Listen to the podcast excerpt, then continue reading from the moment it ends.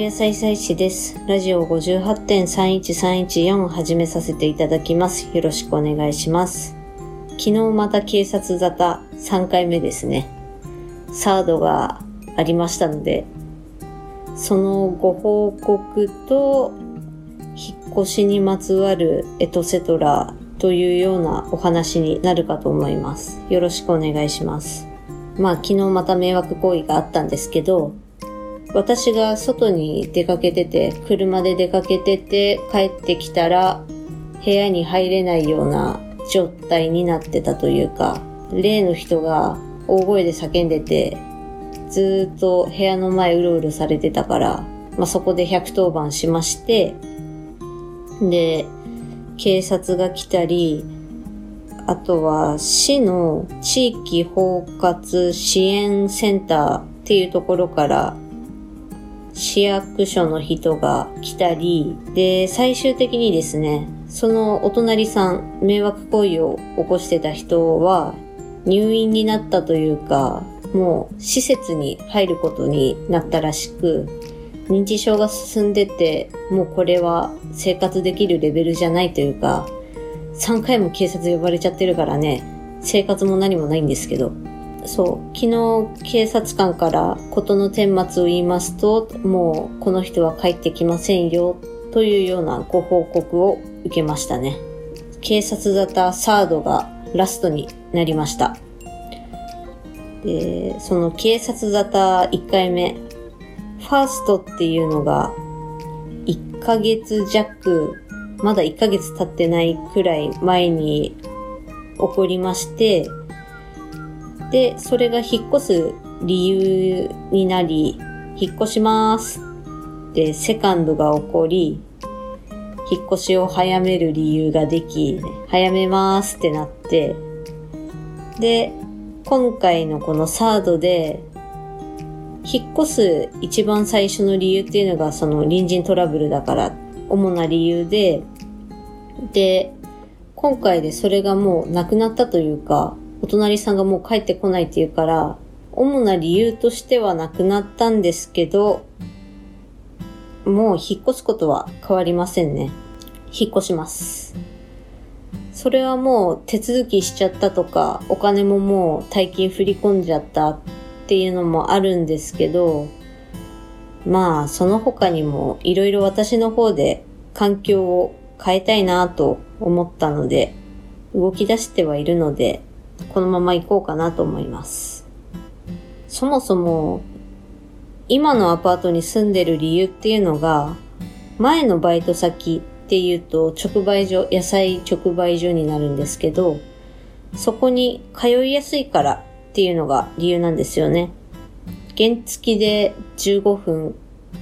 でしたね、大体。前のバイトの、その野菜の直売所で働いき始めたのが、大学休学時代なんですよね。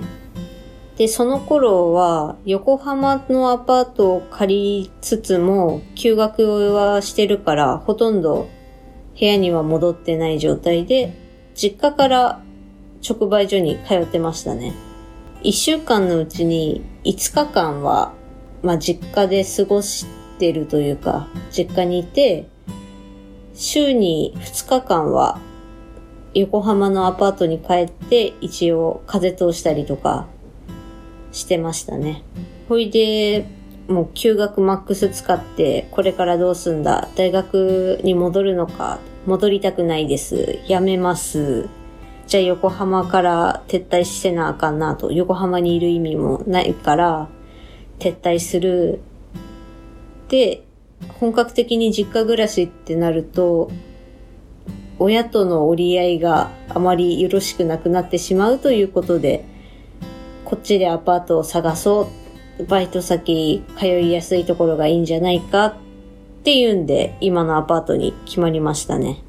その後直売所辞めて、今のカフェに変わるわけなんですけど、今の職場まではチャリで5分、徒歩で10分ですね。今のアパートの位置っていうのが、直売所とカフェの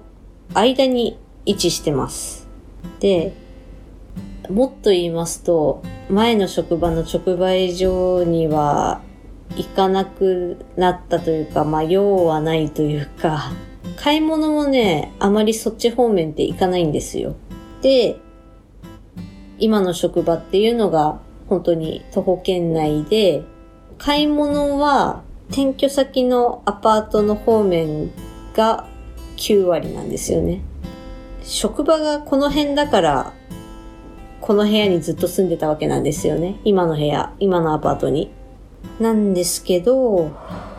今の職場、今のカフェも引っ越しを機に辞めます。ここ半年、ずっとね、なんか次、いいところあったらもう辞めたるとか、マックス年内までだな、もうこれで終わりにしよう、ここで辞めようとは思ってたんですけど、